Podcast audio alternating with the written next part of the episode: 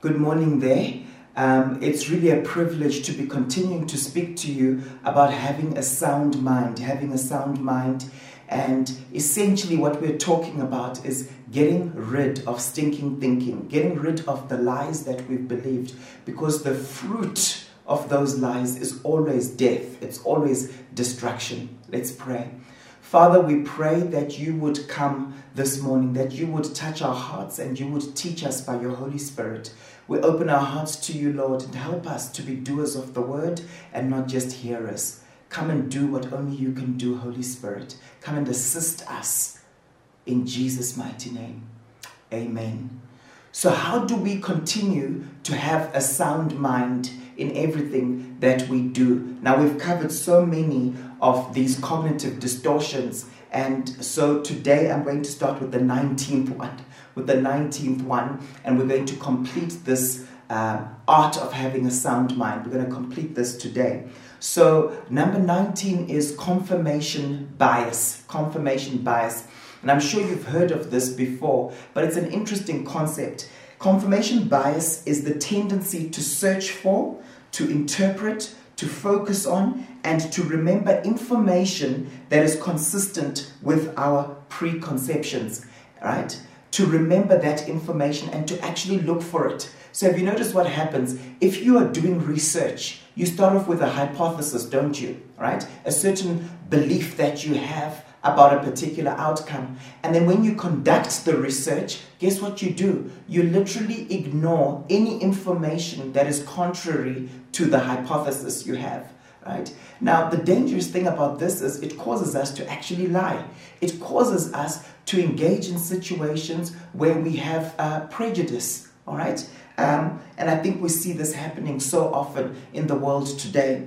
So people tend to only see what they want to see. If you believe that Paul is a good football player, if you believe I'm a very good football player, then one day you're watching me playing football and you see me making a whole lot of mistakes. What do you say? No, it must have just been a bad day. No, no, no, no, no. No, no, no, it's because he's not feeling that well. And we end up excusing certain things instead of realizing that, you know what, Paul is actually bad, right? Uh, he's just got pace maybe, and he's got a strong right foot, but you know what? He can't dribble, right? Um, he can't. His first touch is bad. We don't acknowledge what we're actually seeing because of our preconception. You see. So unfortunately, we tend to find what we're looking for. We tend to find what we're looking for. If you're the kind of person who believes that church people are not friendly and church is not essential to your life, guess what will happen? You will find what you're looking for. You pitch up at a church service and you will look for the most unfriendly looking face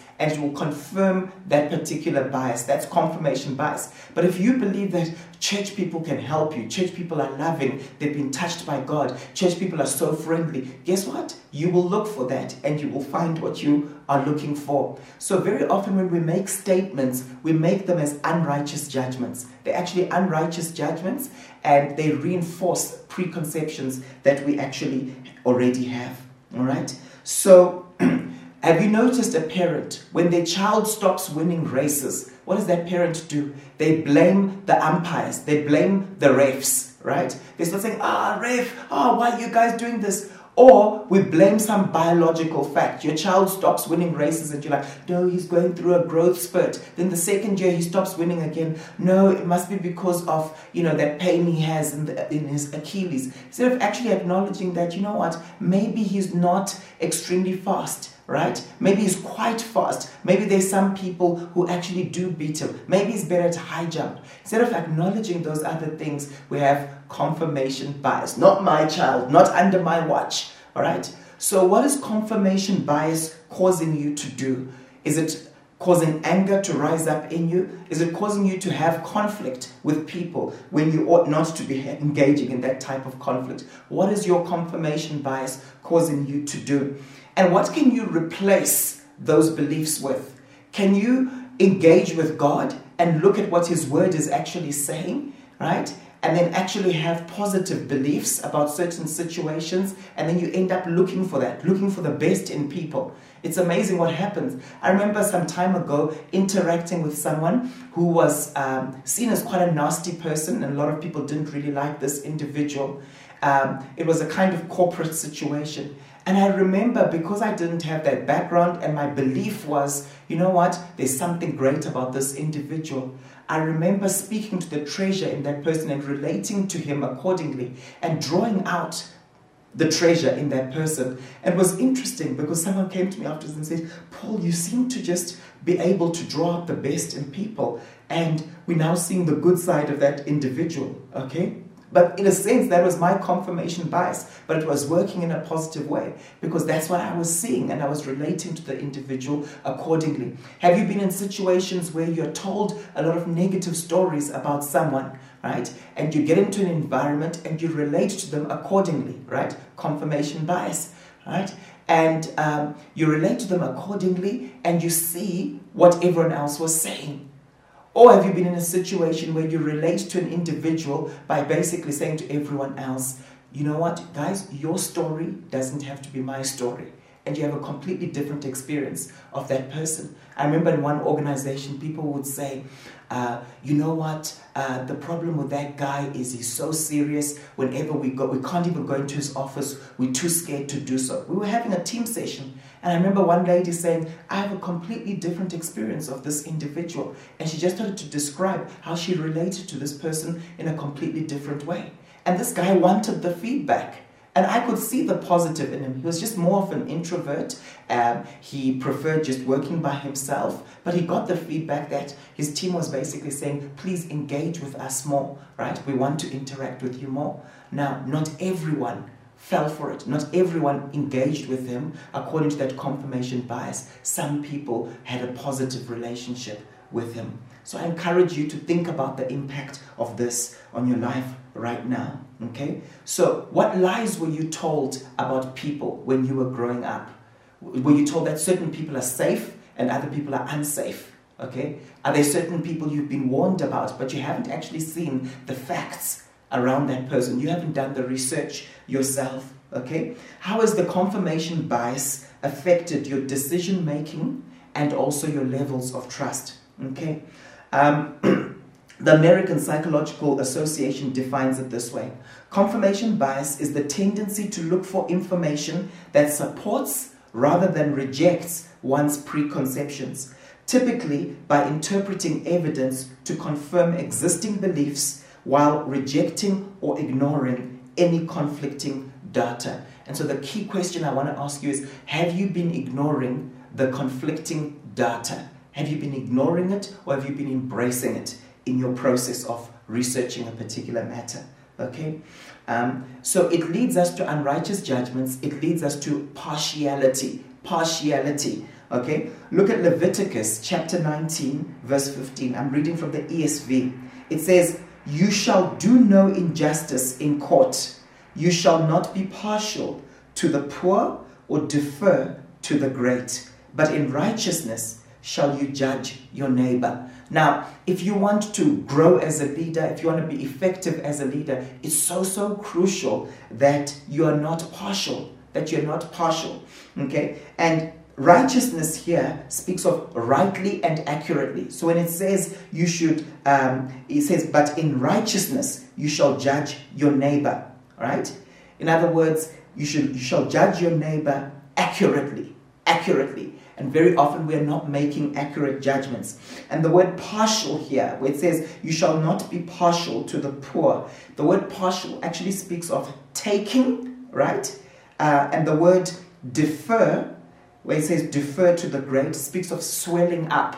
In other words, you shouldn't give the great an unfair advantage. You shouldn't swell them up. You shouldn't magnify them in your own eyes. All right? And sometimes we do that. We're like, no, no, no, no, he must know more. No, because he's so educated. No, no, no. We, and we do that. So we defer to the great and we are partial to the poor. We take from the poor, right? We subtract from the poor okay, or the marginalized.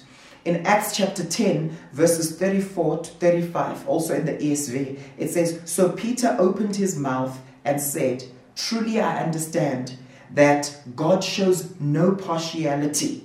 Okay, he doesn't take away from, shows no partiality, but in every nation, anyone who fears him and does what is right is acceptable to him. Okay, that was in his interaction with uh, Cornelius and what he experienced today. And he realized that, mm, okay, God is not partial. So, as you reflect on your life today, just remember that He's not partial and He calls us to be like Him. And it's interesting because partiality here, it's the word prosopolemptus, okay, prosopolemptus, and it means acceptor of a face, acceptor of a face. So, it's basically saying God is not an acceptor of a face. Okay? In other words, he's not a respecter of persons. That's where we get that phrase, a respecter of persons. He doesn't look at things at face value, right? He looks beneath the smiles. He looks at the heart, okay? He doesn't judge based on outward appearance. He's not an acceptor of a face. Okay? It comes from two words actually. Prosopon, prosopon um, which means the face, right? Or the countenance, or the surface right? He's not an acceptor of the surface, right? And lambano, which means to receive or to take hold of. He doesn't take hold of the surface, right? So uh, I think it's so powerful because he sees what's beneath. He looks at the inward parts. So God desires that we accurately discern things, okay?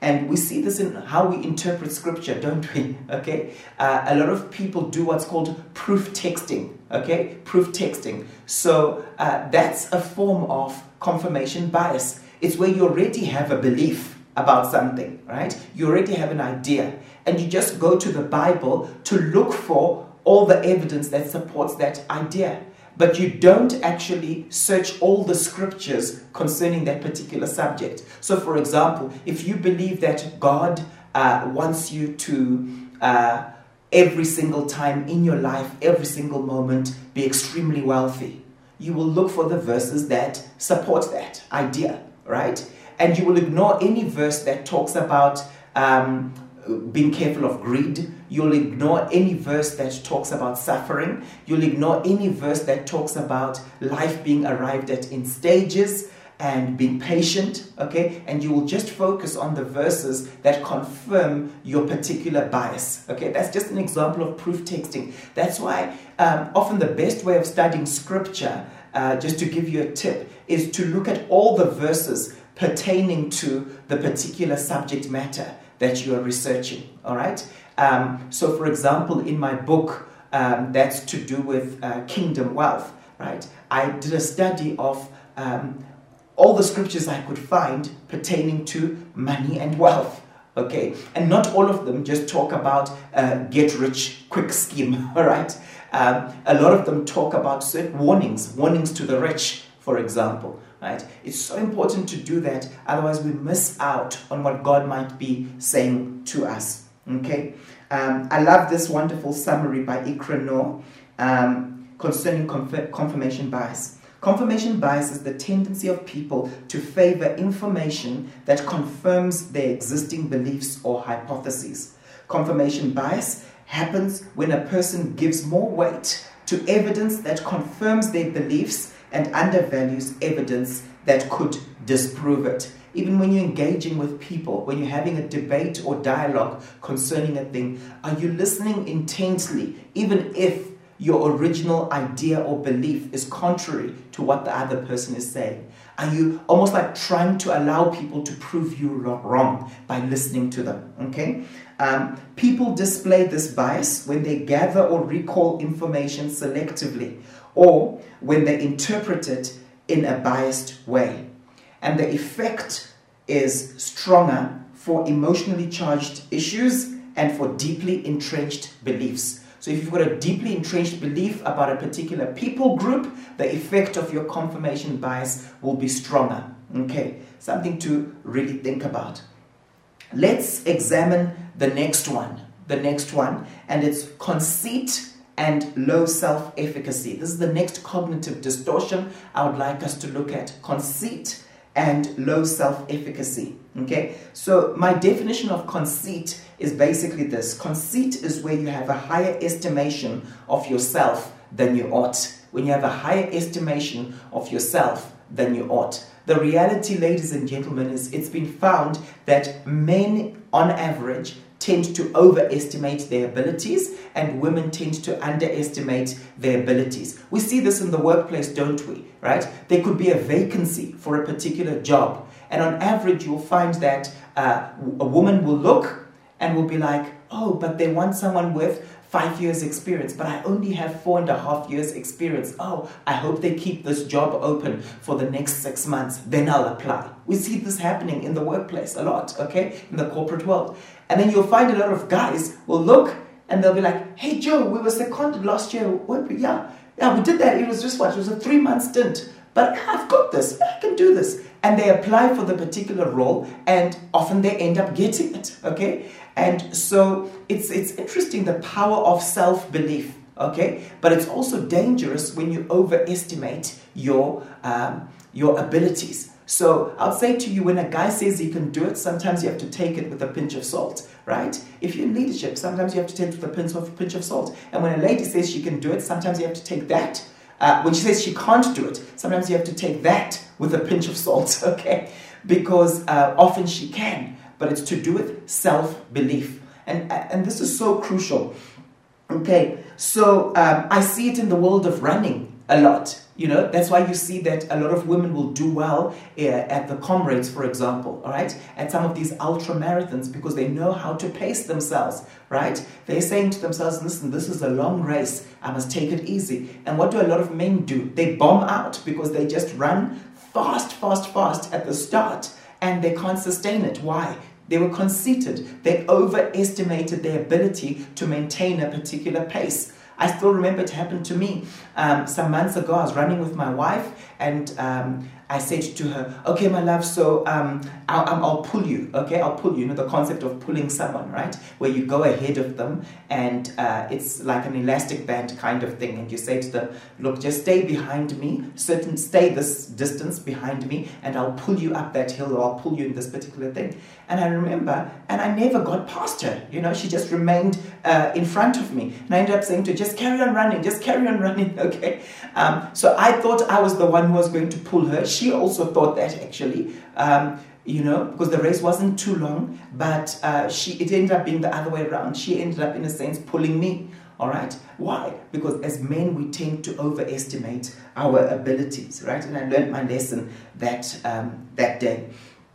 So I want to ask you the question: Are you overestimating your abilities, or are you underestimating your abilities? You see, you know, humility is agreement with the truth.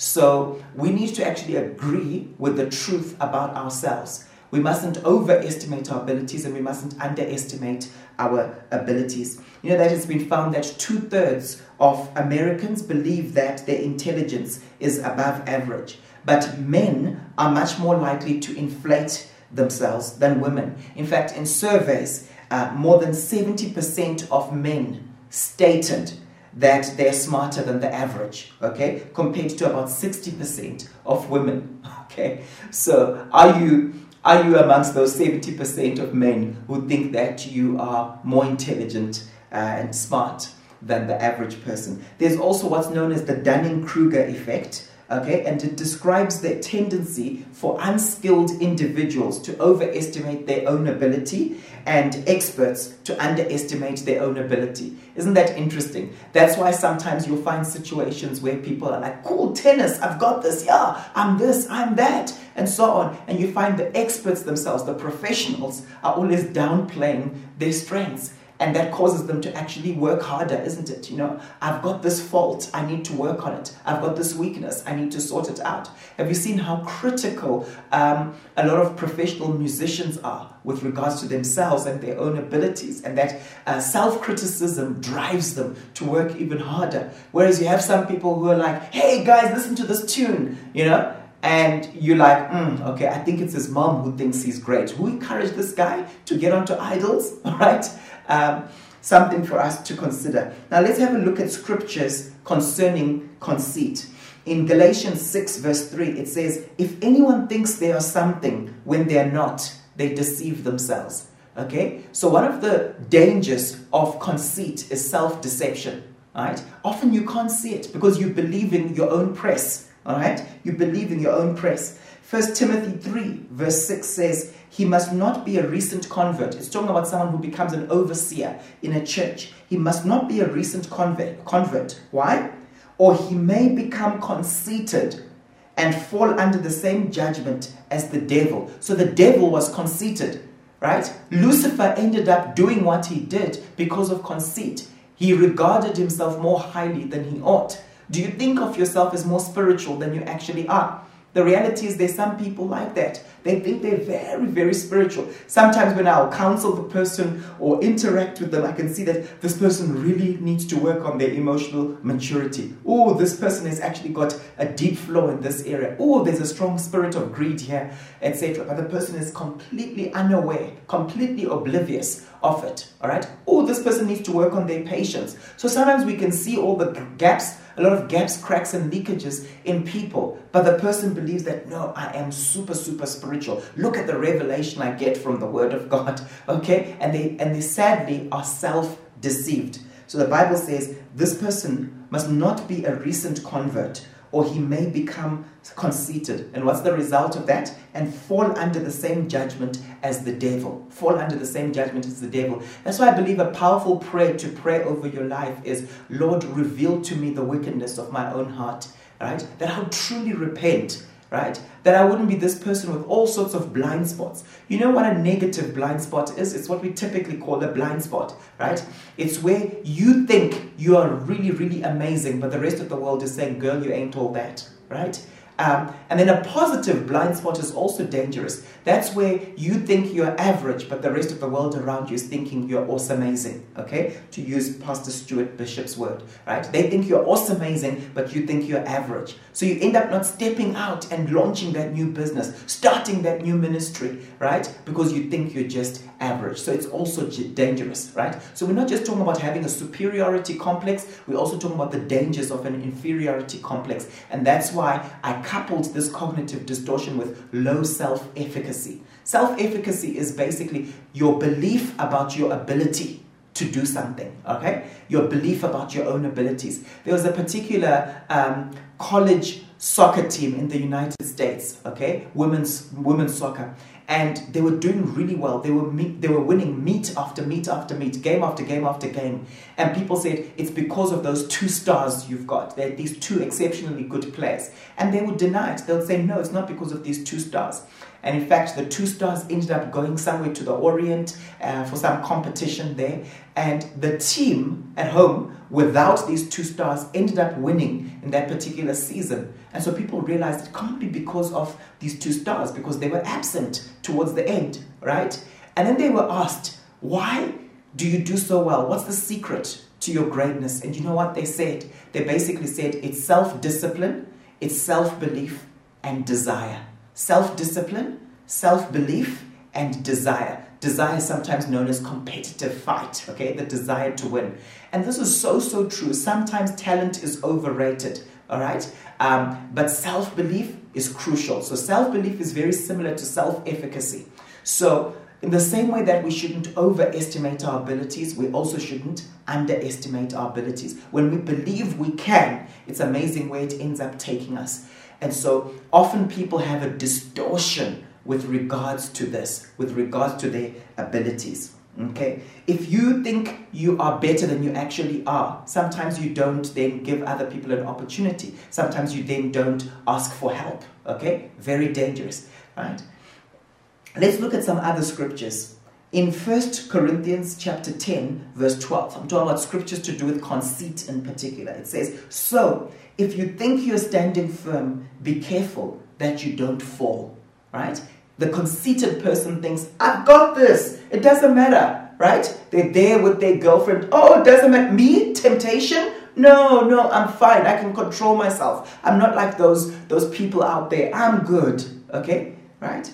If you think you're standing firm, be careful that you don't fall, right? That's viewing yourself in a sober way, with sober judgment, right? Viewing yourself accurately, right? So don't overestimate your morality. That's the point here, okay? In Proverbs 26, verse 12, it says, Do you see a person wise in their own eyes? There is more hope for a fool than for them.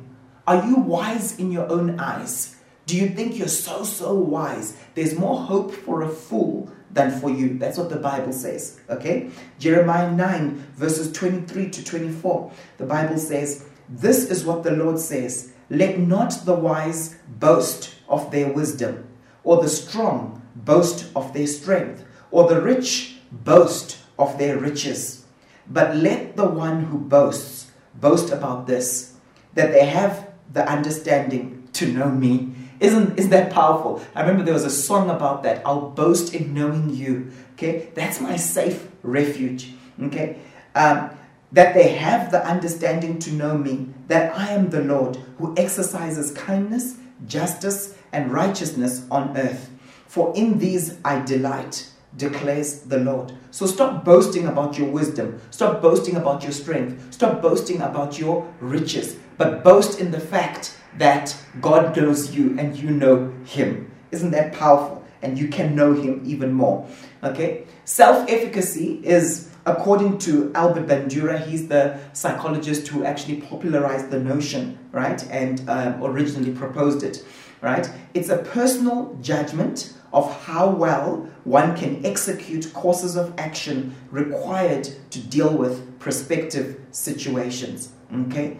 Um, so it's having the mindset that, you know what, I've got what it takes to do this. I can cope with this. And self efficacy actually helps you when it comes to uh, things like depression, for example. When a person is depressed, they feel like, you know what, I can't cope anymore. And then they get into despair, right? I can't survive this situation. So I believe that God wants us to be in a place where we believe we can, but our competence is in Him, not in our own strength. Can you see the balance that I'm trying to communicate here? We must not be conceited, we must not overestimate our ability and our own strength, but at the same time, we must have a self efficacy, right, that is based on um, our competence in Christ. And that's what's healthy. I think that's so important. Okay? Um, so it's where you've got a mindset that says, I've got this, I can do this, right? I can do all things through Christ who strengthens me. In Second Corinthians chapter 3, verse 4 to 5, summarizes this really well. It says, Such confidence we have through Christ before God. Not that we are competent in ourselves to claim anything for ourselves, but our competence comes from God. Do you have a revelation of this competence that comes from God. He wants to take you to that place where you are rooted in Him and your confidence is in Him. I think that's so, so powerful. Do not overestimate your abilities, but at the same time, do not underestimate your abilities. Okay? Your abilities are limitless when they're rooted in Christ. Isn't that powerful? Okay. The next the next one I want to talk about uh, as we're focusing on cognitive distortions is stereotyping. Stereotyping. Now, I cover this in depth in my course. Um, you can find it on courses.paulnyamula.com, where I talk about overcoming prejudice. Um, at the moment, it's a free course up until the end of uh, July. So I'd encourage you to please tap into that. Um, but I talk about overcoming prejudice and stereotypes. But stereotyping is a very common cognitive distortion and it literally causes us to sin because we end up lying about people, right? And we hinder ourselves from progress. We literally uh, block out a lot of potential destiny helpers because of the stereotypes, especially negative stereotypes that we have concerning that particular group. So, a stereotype occurs when we expect a member of a specific group to have certain characteristics without having established the facts. So, we can have stereotypes with regards to groups. Now, it's up to us how we end up classifying those groups, okay? It could be a particular ethnic group that they are like this, right? But it's a form of mental laziness, isn't it? Okay? It could be a particular age group. Teenagers are like this. No, that doesn't have to be your portion, right? If you are parenting tweens right now, if your kids are not yet in their teens, I want to encourage you don't expect certain negative things when they become teenagers, okay? Uh, because the Bible doesn't actually talk about teens, it talks about a young man, all right? And in fact, if you look at the Hebrew culture, uh, they would take their kids through a bar mitzvah, and from that time on, that child is seen as a hulos, hulos, right? And that speaks of a son, an heir, uh, that speaks of someone who's a grown man now and they're treated like that and they're groomed into manhood that way. Okay? But we've got this thing of like, oh, have you got a teen in your house? Oh, teens are like this, teens are like that. And we end up treating our teens like big babies and um, literally they become that because that's what our expectation of them is. But I know that with uh, my teenage son Samuel, for example, he, he wants to be treated like a grown up. He likes the idea of being treated like a mature adult. And the more we treat him that way and relate to him that way, the more we draw out that maturity uh, from him. Okay? So that's very important. So you can stereotype an age group. You can say, oh, once you're in your 40s, this is what happens. Says who? Okay? Says who? Okay? You can stereotype people based on gender. And that's a big one. That's a big one that happens, okay? Uh, let me tell you something. There are many different types of women and there are many different types of men, all right? Um, and this business of saying, this is what a man is like. A man sounds like this and speaks like this, and a man does this. Uh, be careful, all right? First, look at the Word of God, what God says a true man is like, okay? Look at the Word of God concerning the true measure of a woman, all right? Um, and then apply that. And in a few weeks, I'm going to be talking about gender identity, okay, which is so important uh, today to really talk about that. Because there are a lot of women out there who might sort of uh, think like, oh, the way I'm acting or the way I look is quite masculine. Therefore, maybe let me change my identity to become a man because of you know this this thing. Because i want to i want to win. I don't want to fail in this whole gender thing. So i think i'm more like a man. Says who? Who, who says that's what a man is like? Who says a woman can't be that muscular? Who says a woman can't have a voice that deep? Okay so uh, these are things that we need to consider and we need to think about and so uh, just look out for that message on gender identity because it's a contemporary issue that is affecting a lot of people um, today. So look at 1 Samuel chapter 16, verse 7. It says, The Lord does not look at the things people look at. People look at outward appearance, but the Lord looks at the heart. Isn't that wonderful? Right? He looks at the heart. Yet we stereotype people based on what we see at face value. Right? Um, you know that Samuel needed, the prophet Samuel needed divine assistance and revelation to see the true king, right? To select the true king, right? And that's why God had to challenge him and say, The Lord looks at the inward parts, not the outward. Okay, so even Samuel had to be challenged concerning his stereotypes. He thought, like, the tall guy, yeah, I think that would be the king. Says who? Okay, says who? There are a lot of good short leaders, right? Um, so here's some common stereotypes you might have come across, right? And you sort of wonder what's the what's the origin of some of these stereotypes? French people are the best lovers, okay? So then you think, oh, let me choose that French guy because he's a he's a good lover, right? Well, where's that coming from, right? You might be disappointed. Women can't drive. Factually, that's incorrect. In fact, on average, women tend to be safer drivers than men. That's why certain insurance companies have that strategy where it's like, you know, we insure women. Or when people are selling their vehicles, what do they end up saying? They say it's been driven by a woman. And then there's the perception that, oh, okay, so um, it was looked after better, right? Um, so why do we say that? Why do people say women can't drive, right? Or all Irish people eat potatoes. Okay, all Irish people eat potatoes. My wife has got some Irish in her. I haven't known her to be a massive potato lover. I mean, she can eat potatoes. I don't think she's a big potato eater. Okay, um, but the point is, we've got all these stereotypes that we like using, and even the positive ones are dangerous. The positive stereotypes, right? All Asian people are good at maths and science and are super smart. Okay. Uh, well, the thing is, many of them are, but not all of them, okay? Um, and in fact, a lot of them are actually hardworking. That's why they get a lot of results, right? Sometimes they're very tough on themselves, like if you look at a lot of the Japanese and so on, right? Um, all women are nurturers, okay? Not all women are classic nurturers, all right? Sometimes some men are more nurturing than women. Right? So be careful of this, especially those of you who are teachers in schools and so on, because a lot of times uh, men end up feeling like, wait a minute, I feel like I'm being judged unfairly. You know, sometimes we've got this thing of uh, it's the men who will go after women and make all sorts of comments in terms of um, uh, gender-based violence uh, with their mouths. Right, uh, I've, I've heard the young people talking, the young people in our church just talking about how um, a lot of times it's the other way around. Some of the men are facing situations where it's ladies who start making comments, right, about them when they're walking around and they feel stripped. They feel like, yo, what are, what are these women saying about me? Okay, so we need to be sensitive to these proclivities. We need to be sensitive to these dynamics that are taking place. And sometimes the danger is we end up using these stereotypes to our advantage. Let me give you an example. There's a stereotype that men are interested in politics and women are not. Okay? So someone can walk into a room, and if you are the only guy in the room, right, and the rest are female, what happens? They then ask you the politically related question. Now, here's the thing do you use that stereotype to your advantage, where you pretend you're clued up about what's happening politically, right? Um, and you play into that stereotype? Or do you say, you know what, I'm actually not clued up concerning current affairs, but Susie over here, um, maybe she's got an opinion about this, okay? So it's important to challenge the stereotyping, right?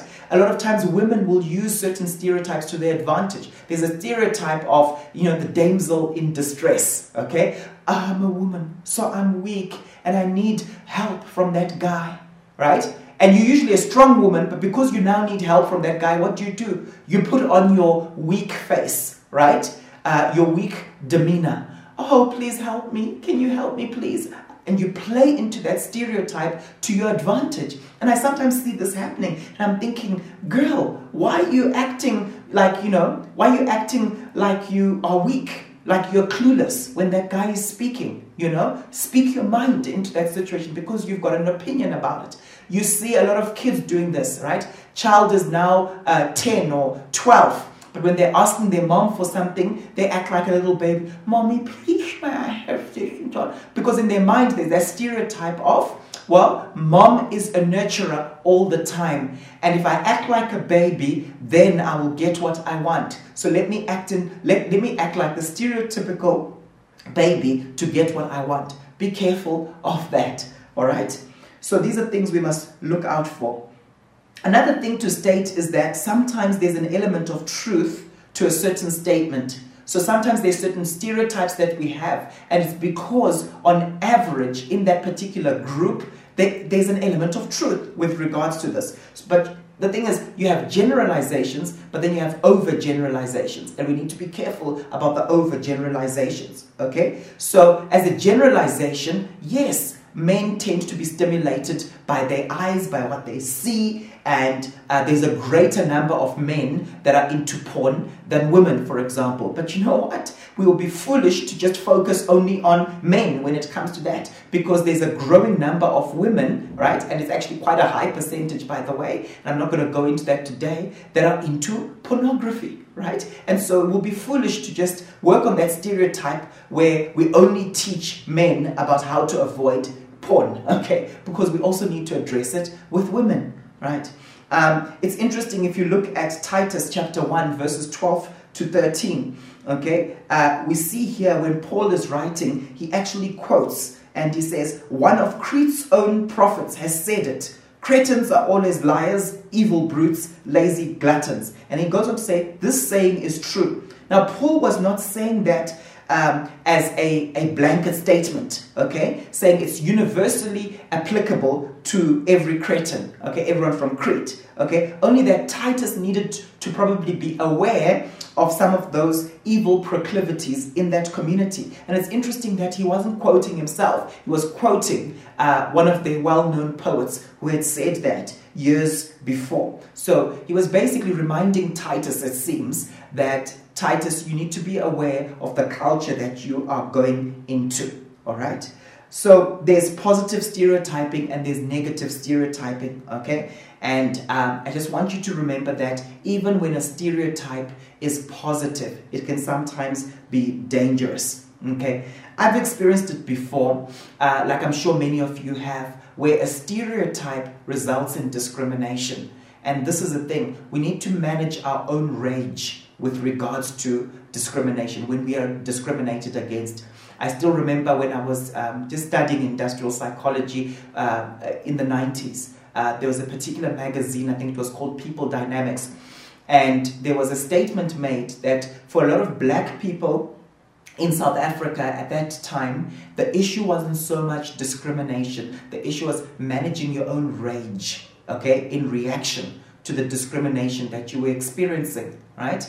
Um, so when someone is stereotyping you or your group, how do you actually deal with it? One of the ways I like to deal with it is educating people. Okay, that's my default. I just understand that a lot of people have not been exposed internationally. Okay, they haven't seen the world and they've got a certain outlook. I remember going uh, to a particular insurance company and I arrived there and I was about to speak to the exco and you know senior leaders in the organization. And I remember I arrived in my the vehicle I was driving at the time, and um, the security guard literally um, assumed that I worked for the company, okay, associated with my vehicle. They assumed that probably I was a driver from that organization.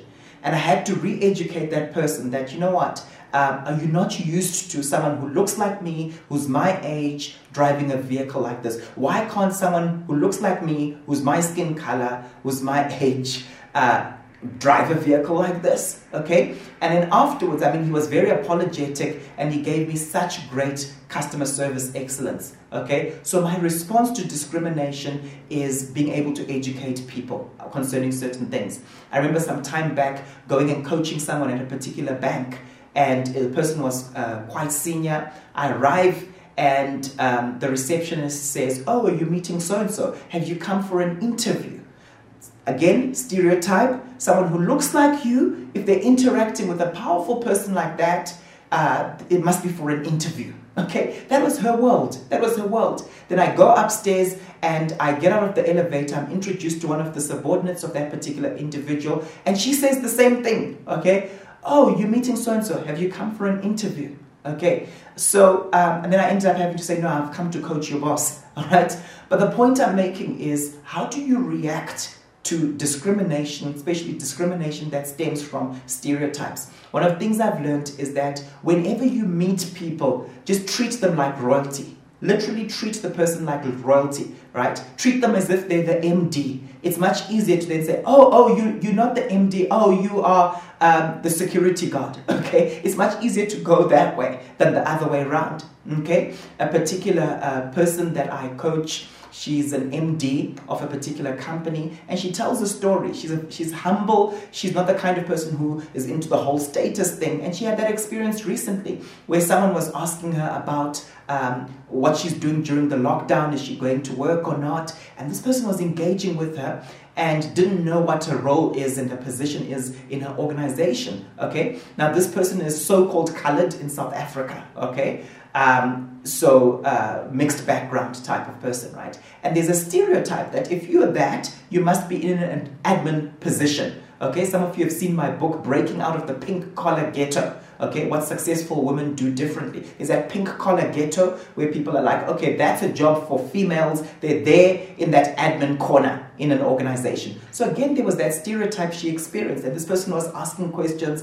So even the admin staff, did you have to go to work as admin? You know, and and it took a while for this individual to realize, oh, the person is making assumptions based on a stereotype. And much later on in the conversation, she then communicated and said, um, yeah, I'm, I'm the managing director. Okay. And um, this person was so apologetic. Oh, sorry. Oh, sorry. I'm so sorry. She had to literally pacify this individual. Okay. And just be like, you know, don't worry. You know, like, uh, don't keep apologizing. So, some of you have experienced this in your life. How do you deal with these stereotypes? Do you react or do you just understand that, you know what, I need to help people, I need to educate them to broaden their education concerning certain things? Okay, the next one I want to look at um, is thought action fusion. Thought action fusion. All right, uh, this is a common uh, cognitive distortion that a lot of people aren't even aware of. Okay? This is where there's a fusion between thought and action. So, some research was carried out and was found that certain people who had OCD, right, obsessive compulsive disorder, um, and was first, uh, first encountered with regards to these individuals, where some of them would be terrified of going to bed at night because they would be having these intrusive thoughts that if I go to bed, when I go to bed, I'm going to die while I'm sleeping. Okay?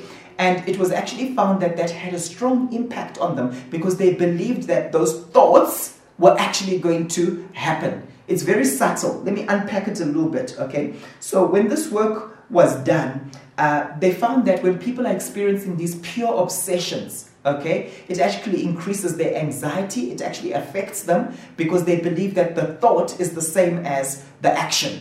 Okay, that's why it's called thought action fusion. Okay, so it refers to the belief that one's intrusive thoughts can directly influence the relevant external event. It's also the belief that the thought is the moral equivalent of carrying out the prohibited action. Okay, so just because you think of doing something, it's not actually as bad as actually doing it. That's what I'm saying, right? Now, uh, when it comes to temptation, yes, it starts off as a thought, it starts off as a desire, and then when it's fully conceived, it becomes sin, all right? But don't live in a place of guilt because you had a thought and you think that oh but but but even even though I didn't carry it out it's just as bad okay? Let me say something. There's level there are levels of sin okay? Not all sin is at the same level right? That's why for example when jesus is speaking to pilate what does he say to pilate? He basically says listen here um, uh, the ones who sent you to me right they have the greater sin right? Um, in the epistle, one of the epistles of John, he addresses that issue and he basically says, um, There's a sin that leads to death. I don't say you should pray concerning that, okay? But there's a sin that does not lead to death. We see it in the Old Testament, right? Where if someone stole something from someone else, they were told, hey, you need to return it sevenfold, okay? But if someone committed adultery, they were stoned. So you, you can see God's mind concerning sin. There's certain things that are abomination to him, and there's certain things where he says, listen, you need to sort this out. Okay? There's corrective action that takes place. So there are degrees of sin. The Bible, when it's speaking of sexual sin, says when you are sinning sexually, you're sinning against your own body. So the consequences are not the same uh, when it comes to sexual sin as certain other sins, okay? Just in terms of the impact it has on an individual. I'm trying to describe to you that not all sin is the same. Sin is the same in terms of salvation, okay? Whether someone is chipped, uh, uh, commits one lie or many lies, right? They're still a sinner and they need a savior, right?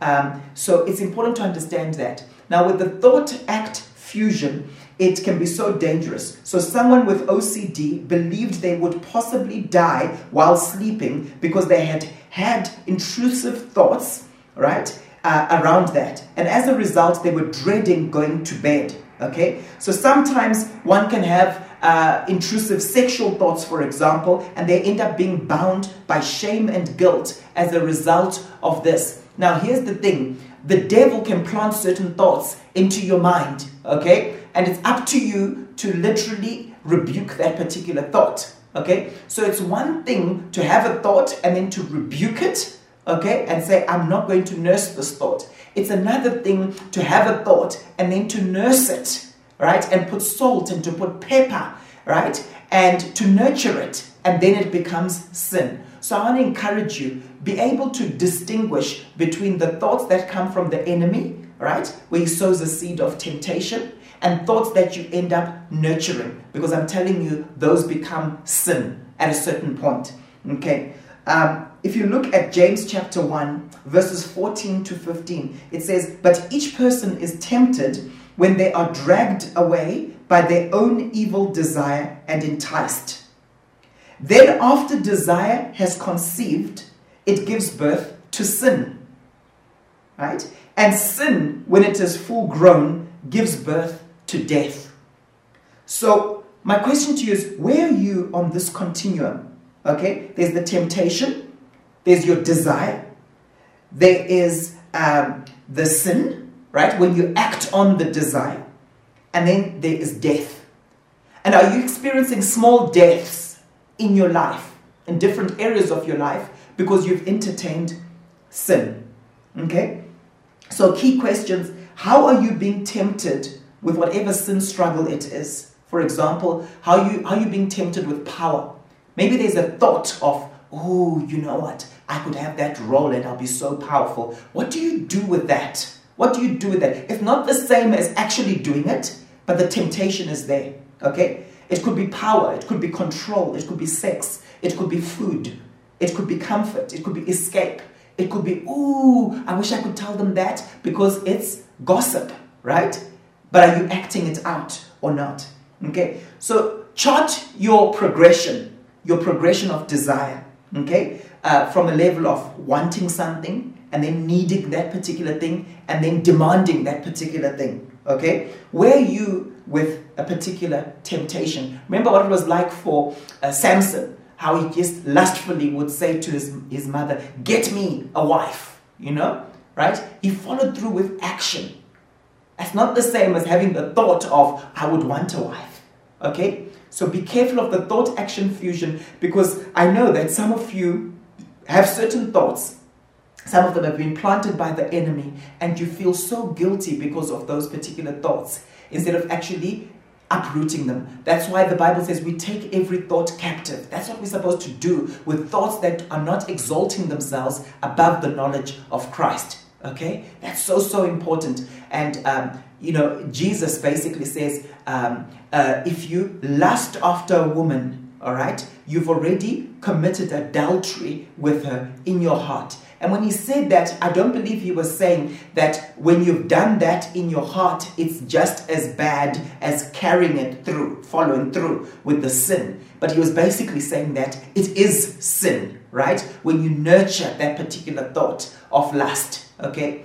It's one thing to have a lustful thought and uproot it, it's another thing to nurture it and, um, and obviously then follow through on it, okay? So, how have you begun the gradual process of acting on your desires? Are you at the shallow end of sin, or are you in the deep, deep end, um, having worked yourself into patterns and habits? Okay, has it become a habit? Has it become a trend? Has it become a pattern in your life? Uh, if so, be very, very careful because it starts off in your thought life. I'm hoping that that has been communicated clearly uh, we need to uproot sin, we need to uproot wrong thoughts, um, but uh, it's not the same as following through on the particular action. That's the thought action um, fusion. Okay? The last one I want to look at is hindsight bias. Hindsight bias. Um, you know, we tend to see more clearly in hindsight, don't we? If you look at Philippians chapter 1, verse 12, the Bible says, Now I want you to know, brothers and sisters, that what happened to me has actually served to advance the gospel. Okay? In the NLT, it says, And I want you to know, my dear brothers and sisters, that everything that has happened to me here has helped to spread the good news. Now, remember, Philippians is one of the prison epistles. It was written while he was in prison, while Paul was in prison. And I sort of wonder did Paul have this outlook before the gospel had spread? Or did he have this outlook only afterwards in hindsight when he realized, although I'm in prison, just look at how the Lord is ministering to people and touching the prison guard and all these people around us. Sometimes we view things more accurately when we see them uh, with that hindsight. You know, they say with hindsight, it's 20, 2020 vision, right? Um, but the unfortunate thing is that very often we are hard on ourselves when we view things from hindsight. Okay? So, for those of us who counsel lots of people, we need to be aware of this. For example, you have a situation where um, a woman is attacked by a man, maybe raped, for example, okay? Which is sad. It's happening in our society today a lot, okay? But you will see this lady still saying, I should have known. I should not have accepted a lift from him. I should have known. I should have just gone with someone else. It was safer. But that sometimes you have to say to the individual, but did you ever have in the past lifts from that individual? Yes. Did the person ever do anything to you or say anything to you that gave you a reason to not trust them? No, they never did. They would always give lifts to people. So I trusted them. So, how could you have known on that particular day not to go with that individual? Okay? okay. And, and so often we say, I should have known, I should have known. I've got, uh, I've got a friend, for example, who was um, hijacked at gunpoint recently. Okay? He was at a particular um, restaurant and um, it was early hour, hours of the evening. He, uh, he was getting a takeaway. He was waiting for it. It was a restaurant he had been to many times, okay, very close to his house.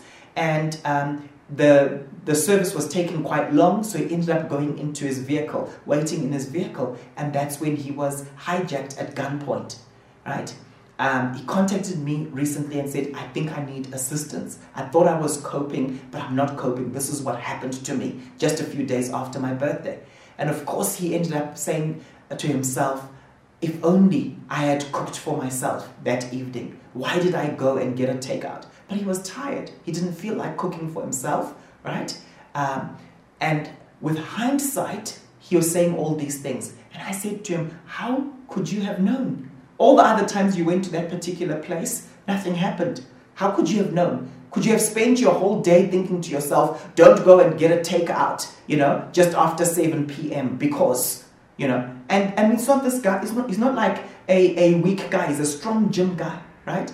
Um, so be careful because sometimes what happens is we are hard on ourselves. We become so hard on ourselves. I should have known, you know, I should have done forensic tests on my husband before I married him. I should have known that he had this deep psychological problem.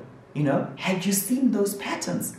You know, maybe you didn't, right? And you probably didn't because people also change.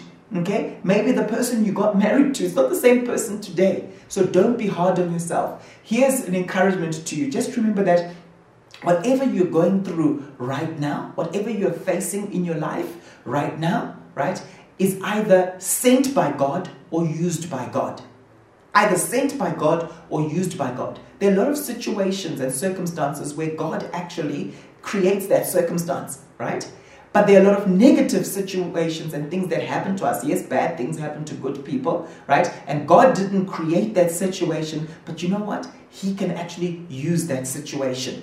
All right? And don't think to yourself, just because God used it and there was a good outcome afterwards, it was God who created it. No, He didn't necessarily create that negative situation, but He certainly can use it. And that's where we focus our strength, we focus our energy on that. Okay? So, often we have greater clarity of our life experiences after they've actually happened. And then, unfortunately, we beat ourselves up because we expect that we should have known all those things. So, hindsight bias is the tendency to perceive that something was foreseeable when it was actually not foreseeable. Do not be hard on yourself. And there's an assumption that we make, and it's a misbelief, it's a guardian lie. And this is it it is possible to foresee all bad events. Okay? Understanding right now the chain of events that led to the outcome means that the event was foreseeable at the time. Okay? When you're looking back and you understand the chain of events, you think, oh, I should have been able to see it. But no, not always. Okay? Um, so just remember everything in your life is either sent by God or used by God. Ask yourself the question um, what happened to me? Or rather ask, What happened for me? You see, it's healthier to say, What happened for me? This negative situation, how did it actually happen for me? How can I use it to my advantage? Okay? And also be careful of becoming the retrospective prophet. You know, retrospective prophets, right? They only prophesy after the event. You know, those people who say, I knew it, yes, no, I, I could see it coming. No, no, no, no. You would never have been that confident. You're now confident after the event because you can see the patterns because of hindsight bias. But prior to the event, you couldn't actually see the patterns. It could have gone either way. Okay? So let's be careful of that. I'm hoping that you've been encouraged as you've gone through these. I'd encourage you to download the notes and just pray through them, right? Uh, concerning all these uh, perceptual distortions, cognitive distortions that we've looked at, because essentially they're really lies that we believe. Okay, we will continue uh, in, a, in, in, a couple of weeks talking about uh, this whole area of identity. I said to you, I want to look at gender identity. I also want to look at identity formation. We will be exploring how your identity is actually formed, okay, in a family situation. What's the role of parents? Uh, and what's your role as you look back on your life? We're also going to intersperse it with powerful messages uh, from my wife, great teacher, great prophet, and she's going to be talking about Ignited. It's a, it's a series that we're going to start doing called Ignited. Uh, uh, God is really using it to birth a prayer movement. And so everything you see that comes underneath that brand, Ignited, okay it's really to do with equipping the saints with regards to a biblical view of the world right? And applying that biblical view to pray and equipping us when it comes to how to pray effectively. And I'm not going to go into some of the topics, but they're powerful contemporary topics that she's going to be looking at with regards to uh, things we need to actually be praying about as believers. So just look out for that and, um, and enjoy. Let's pray. Father, we thank you for this revelation that you've been giving us concerning our identity. We thank you, Father, for how you want to empower us with a sound mind. We pray, Father, that where we have stinking thinking, may you uproot it from us and may we fully embrace your will for our lives. In Jesus' mighty name, amen. God bless you.